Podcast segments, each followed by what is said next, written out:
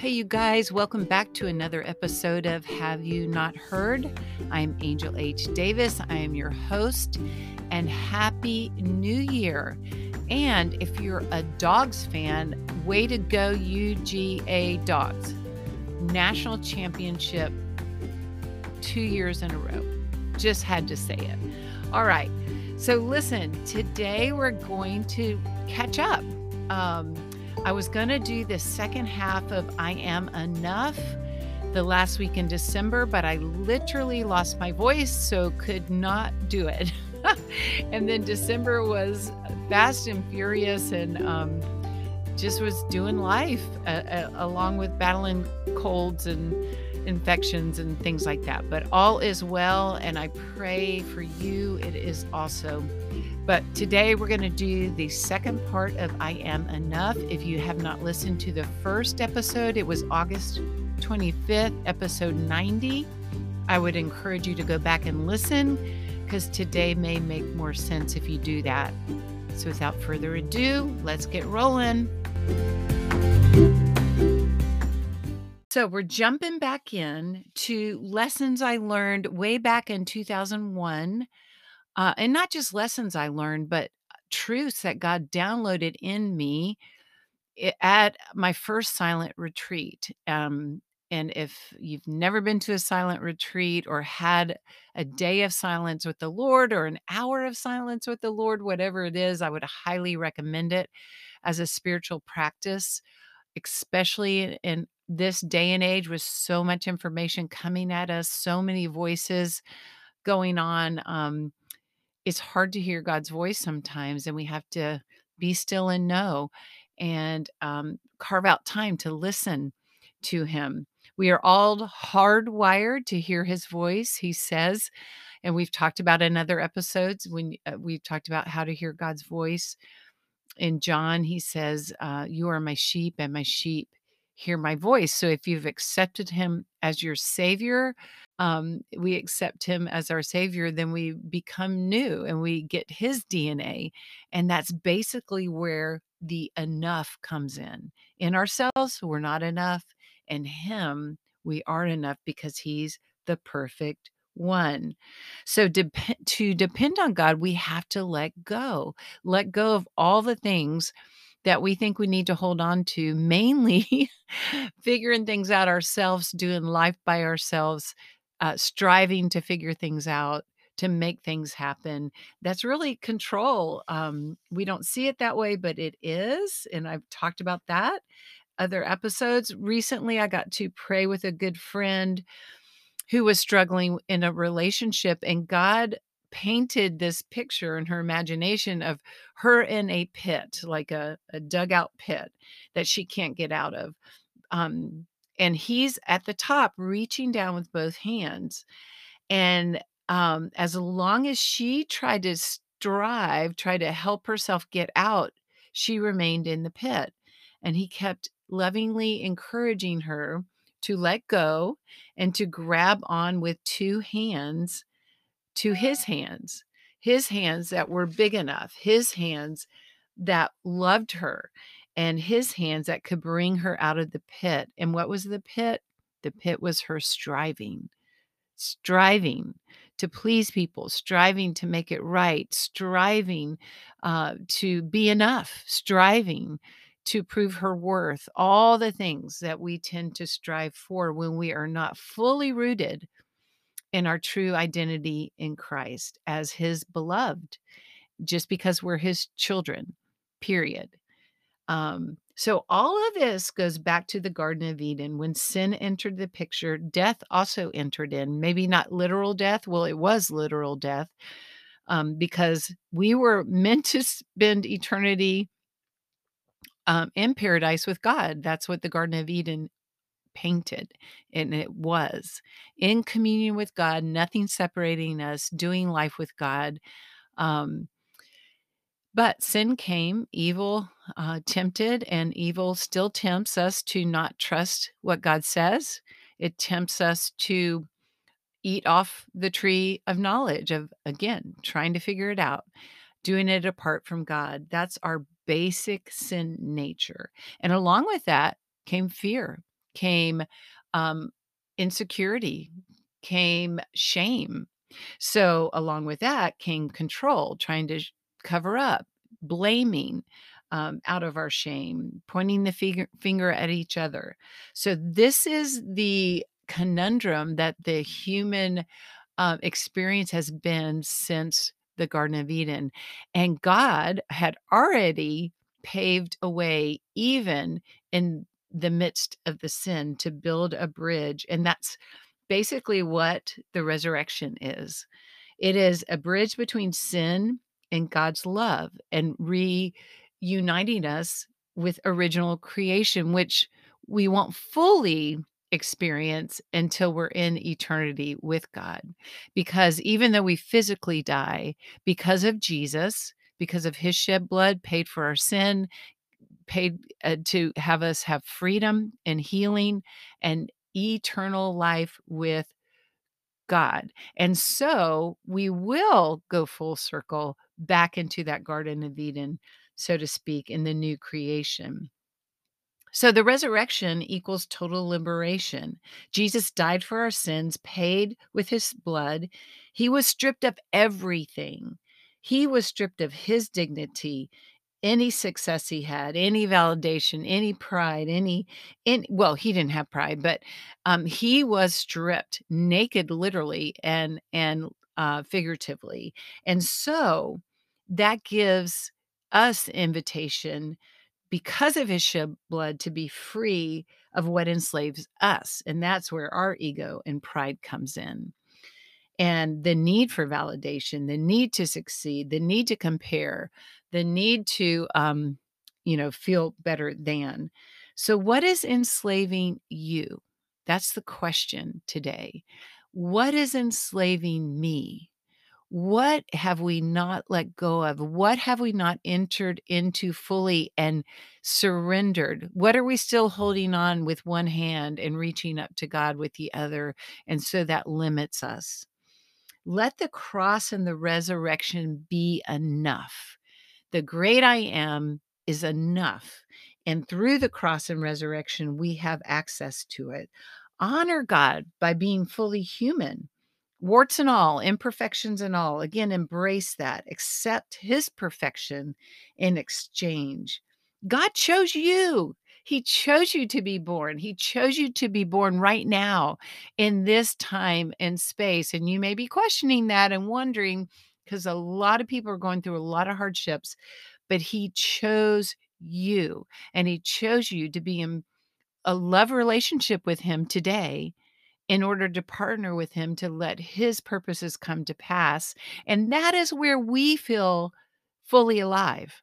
So it's not just about him and serving him like some taskmaster master. It's about us becoming fully alive no matter what we're going through. And that's the way he created us and he wants us to live life. So he tells us in scriptures to ask and we shall receive, to ask, seek, and knock. And I have um, written in in that scripture about the ask, seek, and knock that it is begging. It's like don't stop, just keep asking. Become aware of what we're holding on to that keeps us from the asking. Even fear will keep us from asking um, lack of faith will keep us from asking. Doubt will keep us from asking. And do you know that those are the things that the Bible says in Hebrews 4 that kept the Israelites out of the promised land? Is that uh, lack of faith and fear and doubt. And God says in Hebrews 4, today's the day that you can enter into the promised land. And what is that? That is salvation through Christ and all the benefits that come from that. So, if we are guarded by the Spirit, meaning protected by the Holy Spirit, we have nothing to fear. Uh, everything that's happening is a yes and amen through Christ. Again, doesn't mean it feels good in our flesh, doesn't mean it is good in itself, but God will take it um, and weave it together for your good and for his glory. So if we are guarded and then we're guided by the Holy Spirit, all decisions lead to the fruits of the Holy Spirit. Galatians 5, um, list those out the love, the joy, the peace, the patience, kindness, gentleness, long suffering. And I think I'm missing one. so go look it up for yourself and fact check me. How about that? As we accept his enoughness, Jesus' enoughness, God's enoughness, the great I am, and let go of our striving to try to be enough, then we get to enter into the rest, the peace that Christ died for us to have. That supernatural peace that surpasses understanding. Maybe you've had that experience, or you know somebody that's talked about that experience that even in the worst situation, they feel God's peace undergirding them. I have a another good friend who lost their daughter recently. Um, it was just tragic through uh, circumstances with flu and pneumonia, and she was only 34 years old. And this is the second daughter that has passed away. And praise God, um, her daughter knew Christ, and she believes she's in heaven and at she's free. She's free of turmoil of this world and of the illness that she had. Um, but she recounted to me recently the day that they took her off life support, but the peace that she had and has had since.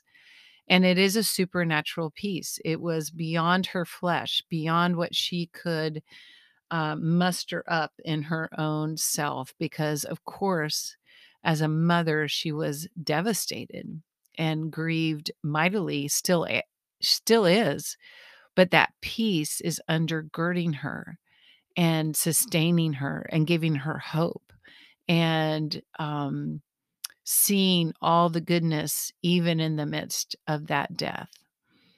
Also, have friends that are battling uh, cancer that the doctors say is life uh, threatening, only has minimal life if chemo doesn't work and they have a peace that they're walking in that is supernatural and incredible and it enables them to minister to others even as they're doing chemo and walking through the fire so to speak. Um, that is the fruits of the holy spirit. That is some of our legacy some of the gifts that we get when we trade our um, not enoughness for his enough, for the great I am. So we can become more aware of God's presence in ourselves and in others as we walk in this enoughness. We can let go of attachments, like we've talked about. And what that does is help us love others better. It, it helps us love ourselves better because we're fully accepted in Christ. We don't have to posture or or fight to be loved. We just are. And in that, we have love that spills over into others. And we are more purely loving, like Christ intended us to love. We can accept people, including ourselves, as they are, as we are, imperfect human beings, seeing others created by God in God's image. We all are created in God's image. We become sons and daughters when we accept Him and His sacrifice on the cross.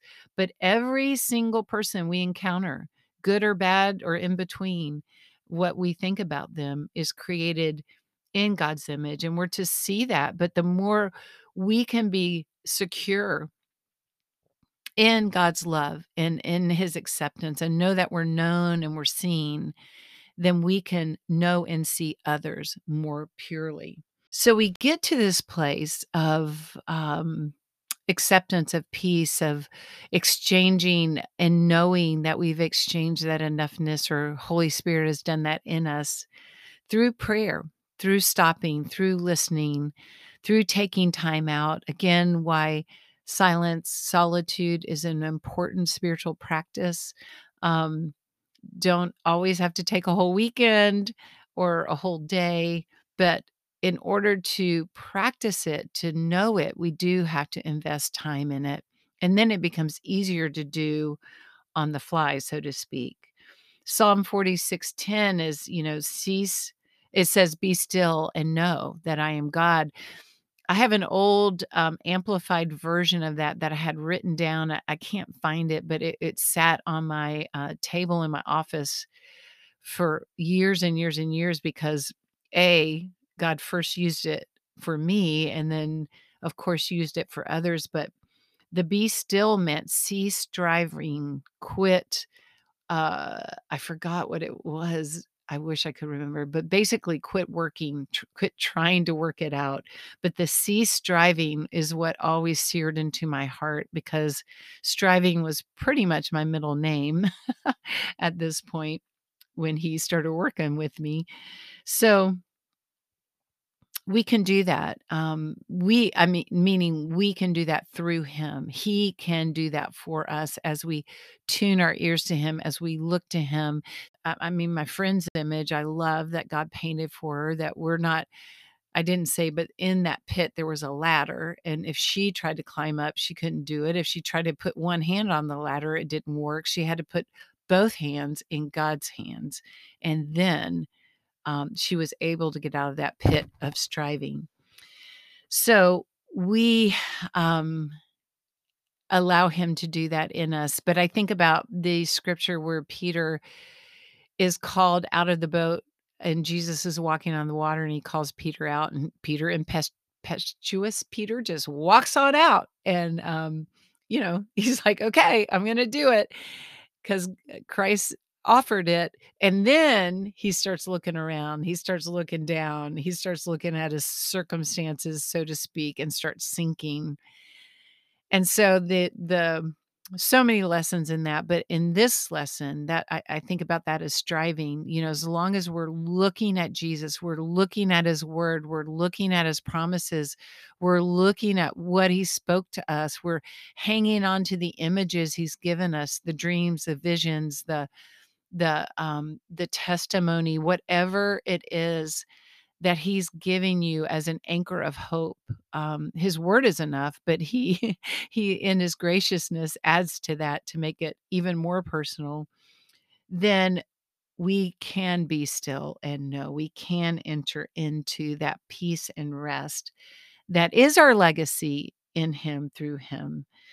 So let's live that today. Let that be a 2023 um, initiative uh, just to allow the Holy Spirit to have uh, you give him space and time. You pray, uh, you trust Holy Spirit to work this out in you. You read his word, you know, Google rest, Google peace, and look up scriptures um, and memorize some of those. But in this moment, um, take a deep breath, be still, and know right now that your God loves you more than anybody. Think of the person here on earth that loves you the most and the best. Might be a grandparent, might be, you know, your spouse, might be a mom or a dad, maybe it's your dog or, you know, whatever, wh- how, whoever and however you feel loved the most. Amplify that by more than we could count and that is God's love and his acceptance of us, and how much he desires to bring us into this place of peace and rest with him. So we can accept that this life here on this side of heaven has life and death. And we have to face that. And the more we face that with the hope of Christ and the enablement of the Holy Spirit, then we can still have joy and we can have peace and we can have rest. So let God be who He is for you. He already is. I can't change it. Might as well accept it and get the benefits from it. He's infinite. He's enough. He's able. He's your protector. He's the best lover you'll ever have. He's your provider. And the list goes on. We are enough because He is enough. Rest there. Breathe deep and be free.